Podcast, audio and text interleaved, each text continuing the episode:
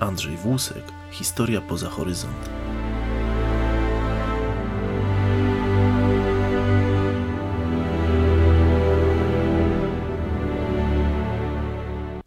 Co roku w rocznicę uchwalenia Konstytucji 3 maja wiele się mówi o tym doniosłym akcie. Sporo uwagi przykłada się do otoczki polityczno-społecznej związanej z tym, w jakich okolicznościach politycznych i kulturalnych powstał ten bardzo ważny akt prawny. Zdecydowanie mniej się mówi o dokładnych zmianach, jakie wprowadzała ustawa rządowa do skostniałego systemu Rzeczypospolitej obojga narodów. W tym odcinku chciałbym się skupić na systemie polityczno-społecznym państwa polsko-litewskiego i jego zmianach, jakie wprowadzała Konstytucja 3 maja. Sejm czteroletni, zwany również Wielkim, uchwalił konstytucję, czyli ustawę rządową, w celu ratowania zagrożonej niepodległości państwa polsko-litewskiego. Jego efektem było wprowadzenie reform społecznych i ustrojowej w Rzeczypospolitej. Niestety, mimo wielu zbiegów zdarzeń, te doniosłe starania spełzły na niczym i ostatecznie konstytucja obowiązywała tylko rok. Mimo tak krótkiego czasu wywarła ona ogromne wrażenie na świadomości Polaków, a jej doniosłość, jaka się z nią wiązała, towarzyszyła podczas zaborów, jak i w momencie odzyskania niepodległości. Przyjrzyjmy się zatem, jakie zmiany wprowadzał ten akt prawny. Podstawy ustroju Rzeczypospolitej, który zreformowała Konstytucja 3 maja, zostały ukształtowane w XVI wieku. Szlachta była wówczas w pełni uformowanym stanem o szerokich uprawnieniach wolnościowych, politycznych i gospodarczych. Jej droga do takiego stanu rzeczy zaczęła się już w XIV wieku, kiedy to pomalutku zaczynała zdobywać szereg uprawnień. Mowa tutaj o wolności podatkowej, która związana jest z przywilejem koszyckim z 1374 roku. Natomiast przywilej czerwiński z 1422 roku nadawał nietykalność majątkową, a przywilej jedleńsko-krakowski z lat 1430-1433 nadawał prawo nietykalności osobistej. W wieku XVI doszła jeszcze wolność religijna. W efekcie tych przeobrażeń prawnych szlachcic z poddanego stawał się obywatelem, a gdy już stan szlachecki wywalczył swoją podmiotowość prawną, rozpoczął marsz po uzyskanie podmiotowości politycznej. Już w 1454 roku szlachta wymusiła na królu Kazimierzu Jagiellończyku przywileje cerekwicko-nieszawskie, w których monarcha w zamian za pomoc szlachty w walce z zakonem krzyżackim w toku wojny trzynastoletniej zobowiązywał się do nienakładania podatków, niezwoływania pospolitego ruszenia i nieustanawiania nowych praw bez zgody szlachty danej ziemi. Tak zwane statuty nieszawskie pozwalały szlachcie na współrządzenie państwem razem z królem. W kolejnych latach wraz z powstaniem dwuizbowego parlamentu, składającego się ze szlachty wybieranej na sejmikach ziemskich i senatu, stan szlachecki uzyskał wpływ na ustawodawstwo tym samym zdobywając wiodącą rolę wśród wstanów i narzucając im swoją wolę. Tutaj mowa oczywiście o poddaństwie gruntowym wprowadzonym uchwałami Sejmu z 1496 roku, które zakazywało opuszczania wsi bez zgody pana i pracy na jego rzecz oraz zakazu odwoływania się chłopów od wyroków sądów pańskich, które szlachta wywalczyła na Sejmie Toruńskim 1518 roku. Natomiast uchwały Sejmu z 1520 roku nakładały na stan chłopski jeden dzień pańszczyzny. Taki stan rzeczy powodował m.in., że gospodarka folwarczno-pańszczyźniana stawała się dominującym systemem ekonomicznym. Bardzo ważnym czynnikiem wpływającym na stan gospodarczo-polityczny Rzeczypospolitej było ograniczenie przez szlachtę praw miast. Szereg przywilejów dla szlachty i praw ograniczający miasta w znacznym stopniu osłabił ten ważny element gospodarki.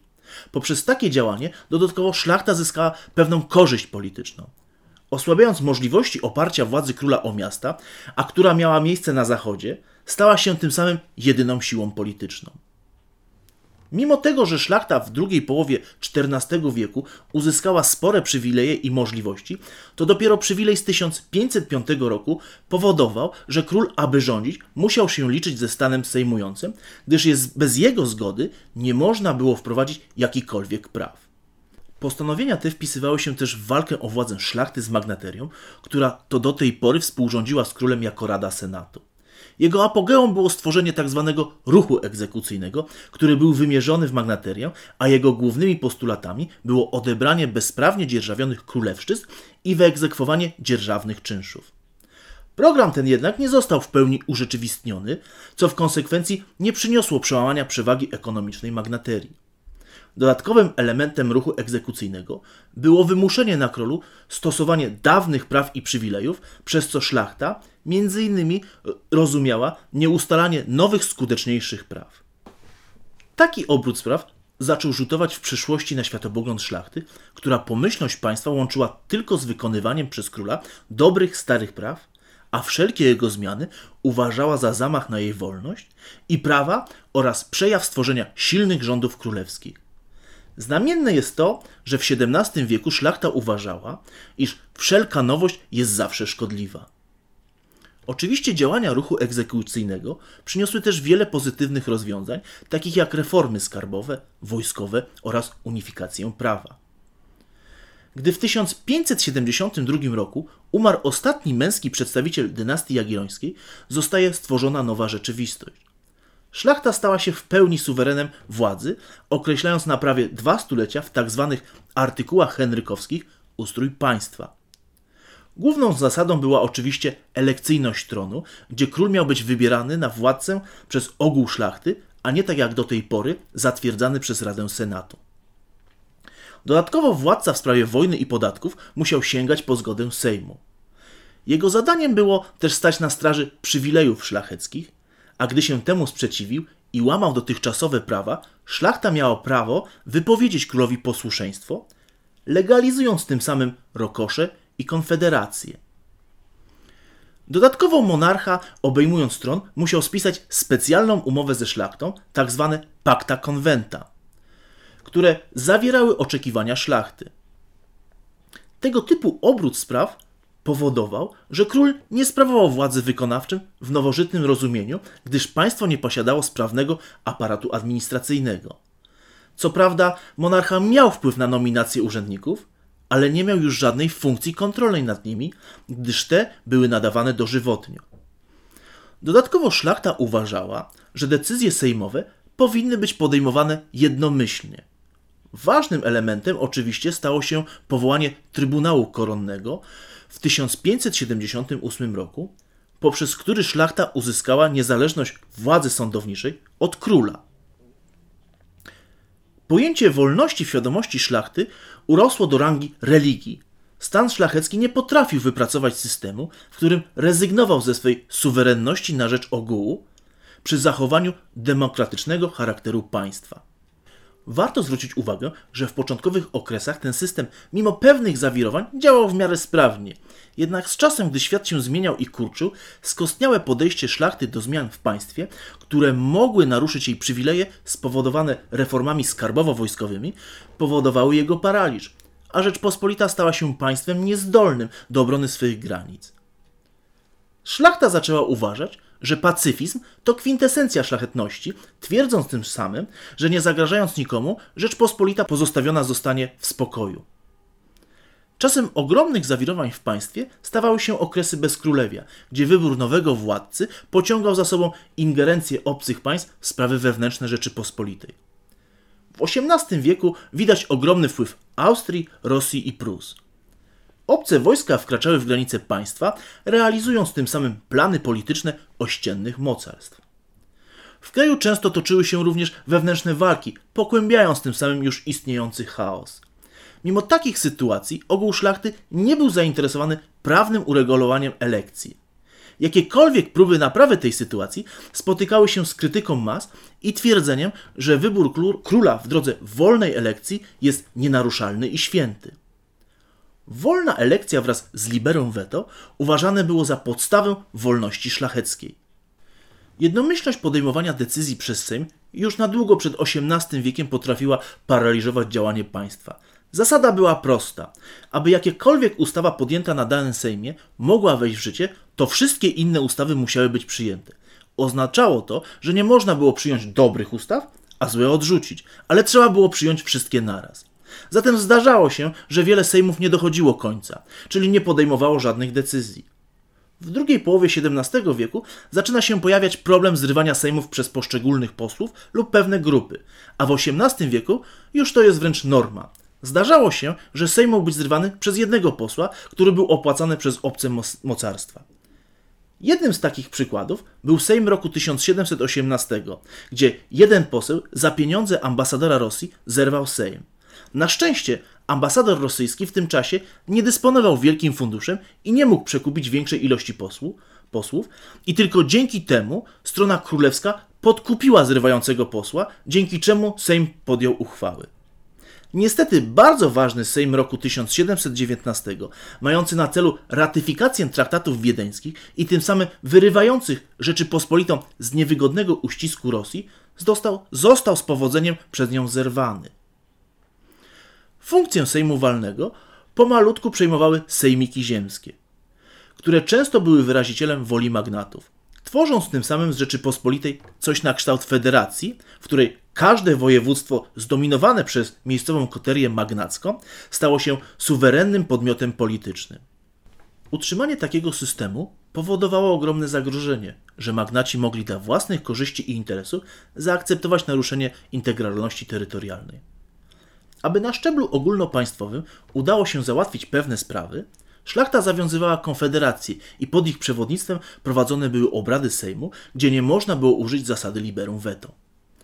Było to w pewnym sensie niezgodne z prawem i często też wykorzystywane przez obce mocarstwa, w których interesie było przepchnięcie na Sejmie swoich interesów. Dlatego też nie można się dziwić, że twórcy Konstytucji 3 maja w preambule jasno określili, że najważniejsza jest likwidacja liberum veto, będącego ucieleśnieniem niemocy jako największej wady ustrojowej Rzeczypospolitej. Zatem po części omówiłem pewne zasady prawne, jakie charakteryzowały Rzeczypospolitą, i teraz będziemy mogli się skupić na zmianach, jakie wprowadzała ustawa rządowa, czyli tzw. Tak Konstytucja 3 maja. Sama konstytucja zmieniała nie tylko system polityczny, ale i społeczny. W pewnym sensie niwelowała ona pewne różnice między szlachtą a mieszczaństwem i dawała asumpt do dalszych zmian stanowych, kierując tym samym Polskę na drogę ku nowoczesności poprzez wyrwanie stanów z politycznego niebytu i nadania im podmiotowości. Tworzyła w pewnym stopniu oryginalną formę ustroju, nawiązującego do staropolskiego republikanizmu i zarazem monarchizmu poprzez wzmocnienie pozycji króla. Rzeczpospolita przestawała być monarchią mieszaną, a stawała się monarchią konstytucyjną. Zacznijmy zatem od podziału władzy. Ustawa przewidywała ogromne znaczenie Sejmu. Poza władzą ustawodawczą, Sejm otrzymywał również po części wykonawczą. Tak zwany rząd należał do króla i straży praw. Jednak administracja, z wyjątkiem spraw zagranicznych i sprawiedliwości, należała do komisji rządowych, zwanych wielkimi, które zajmowały się policją, skarbem, wojskiem i edukacją. Komisje te były powoływane przez Sejm i przed nimi odpowiedzialne. Natomiast marszałek Sejmu wchodził w skład Straży Praw, jednak bez prawa podejmowania decyzji, co było wyrazem zwierzchności Sejmu nad rządem. Natomiast król przewodniczył senatowi z prawem głosu.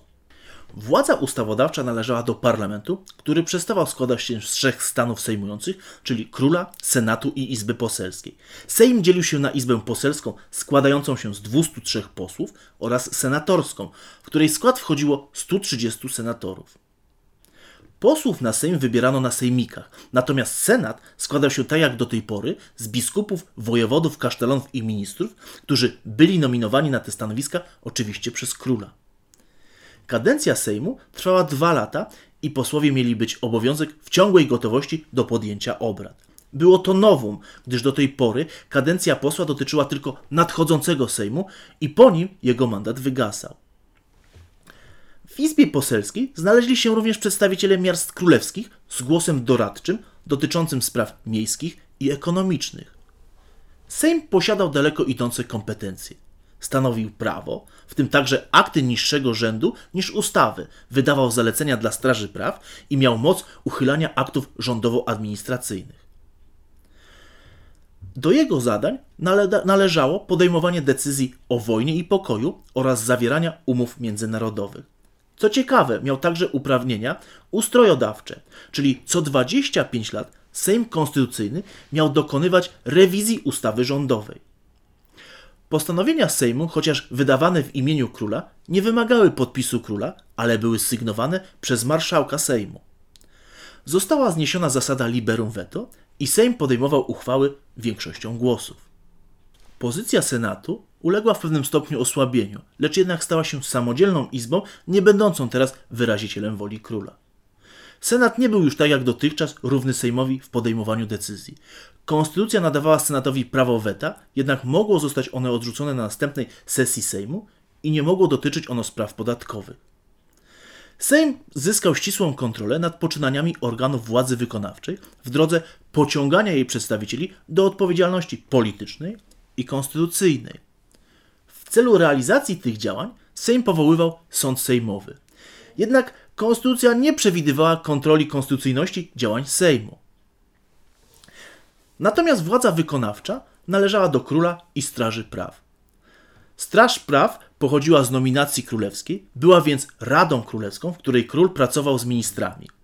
W dzisiejszym rozumieniu był kimś yy, na kształt dożywotniego premiera.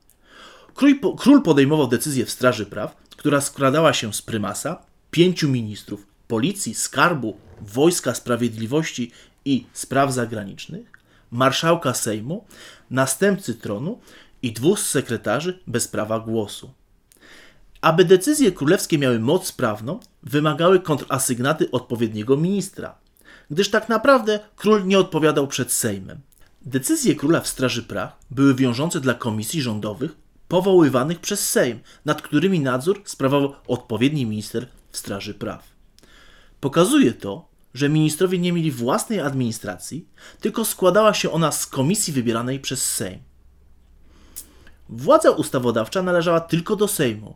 Jedynym wyjątkiem w tej dziedzinie było prawo władzy wykonawczej do wydania tymczasowych norm prawnych w sytuacjach dla państwa wyjątkowych, które powinny być przedło przedłożone Sejmowi na najbliższym posiedzeniu. To dawało królowi dużą samodzielność w prowadzeniu polityki zagranicznej. Bardzo ważne było po raz pierwszy w historii ustroju wprowadzenie odpowiedzialności ministrów przed parlamentem. Parlament siłą dwóch trzecich głosów mógł odwołać każdego ministra i nakazać w ten sposób mianowanie przez króla na to miejsce innego człowieka. To wprowadzało coś na kształt wotum nieufności. Odpowiedzialność konstytucyjną przed sądem sejmowym za wszelkie przestępstwa obejmowała osobę oraz majątek ministra. Konstytucja 3 maja tworzyła mieszaną formę ustrojową, w której występowały elementy rządów parlamentarnych oraz rządów monarchistycznych. Jednak przy dobrym współdziałaniu Sejmu z królem władca mógł prowadzić osobiste rządy. Idąc dalej, dochodzimy do ważnego punktu, jakim był oczywiście wybór króla. W miejsce dotychczasowej wolnej elekcji została wprowadzona monarchia dziedziczna. Dynastią panującą mieli zostać Wettynowie – Król stał się władcą z Bożej łaski i woli narodu, a jego osoba była święta i nietykalna. Widzimy tutaj ogromną zmianę, która znosiła wolną elekcję oraz prawo wypowiedzenia posłuszeństwa i konfederacji, kończąc tym samym zamęt, jaki powodowały okresy bezkrólewia. Jeżeli chodzi o sądownictwo, to miało ono być całkowicie niezależne od władzy wykonawczej i ustawodawczej Sądami dla szlachty były w pierwszej instancji sądy ziemiańskie, w drugiej trybunały prowincjonalne. W podobnym stylu zreformowano sądy miejskie, gdzie instancją odwoławczą miały być sądy asesorskie. Chłopi nadal pozostawali pod jurysdykcją państwką. Natomiast pewną nowością miało być powołanie sądów referendarskich dla wolnych chłopów. Król w tym całym systemie sprawiedliwości miał prawo łaski. Jeśli chodzi o określenie suwerenności narodu, to narodem politycznym nadal była jedynie szlachta, ale tutaj konstytucja wprowadzała ponadstanowe, nowoczesne pojęcie narodu. Szlachta posiadała prawa polityczne, a pozostała część społeczeństwa nabywała, nabywała prawa cywilne. Mieszczanie nabywali prawo posiadania własności gruntów i domów. Od tej pory mogli nabywać posiadłości ziemskie. Jak już wspomniałem wcześniej, mieszczanie mieli prawo posiadać reprezentantów w Sejmie, bez prawa oczywiście głosu. Mogli również zasiadać w komisjach sejmowych policji i skarbu. Od tej pory mieli też prawo piastowania niższych urzędów administracyjnych, osiągania rang oficerskich w wojsku oraz dostęp do wyższych godności kościelnych. Natomiast jeżeli chodzi o chłopów, to tutaj zmiany nie były tak dalekie, jednak jasno określały, że to chłop jest głównie odpowiedzialny za bogactwo kraju. Otrzymywali oni ochronę prawną nad umowami zawieranymi między chłopem a właścicielem ziemskim. Dodatkowo chłopi w dobrach królewskich przechodzących w drodze sprzedaży w ręce prywatne uzyskali wieczystą własność gruntu wraz z prawem jego sprzedania i opuszczenia wsi, w czego efekcie uzyskali wolność osobistą. Wolnością osobistą również zostali objęci wszyscy chłopi przybywający z zagranicy, co miało na celu pozyskanie rąk do, rąk do pracy. Uderzało to też w zaborców, gdyż chłopi z pierwszego zaboru byli objęci tym prawem. Konstytucja 3 maja miała po części charakter rewolucyjny. Wywracała wręcz do góry nogami ówczesny system polityczny, chociaż zachowywała wiele tradycji dawnej Rzeczypospolitej. Jej uchwalenie pokazywało, że ówczesne społeczeństwo jest zdolne do podjęcia reform skostniałego systemu politycznego i stworzenia nowoczesnego państwa, którego ustrój mógł z powodzeniem konkurować z monarchiami konstytucyjnymi XIX-wiecznej Europy. Niestety Rzeczpospolita od zakończenia wojny północnej przestała brać udział w geopolitycznej grze, uważając, że nic nie robiąc, może spokojnie sobie trwać między mocarstwami na arenie międzynarodowej. Efektem tego było całkowite oddanie państwa na łaskę ościennych mocarstw, które nie mogły sobie pozwolić na tak daleko idące reformy, mające wyrwać Rzeczpospolitą z letargu geopolitycznego i przywrócenia jej miejsca wśród mocarstw Europy. Spóźnione reformy o przynajmniej pół wieku spowodowały, iż Rzeczpospolita nie miała już szans podjąć skutecznej walki o utrzymanie swojej państwowości. A ty jak oceniasz Konstytucję 3 maja? Napisz proszę w komentarzach, co sądzisz o tym projekcie. A ja już się z Tobą żegnam i dziękuję za Twoje wsparcie.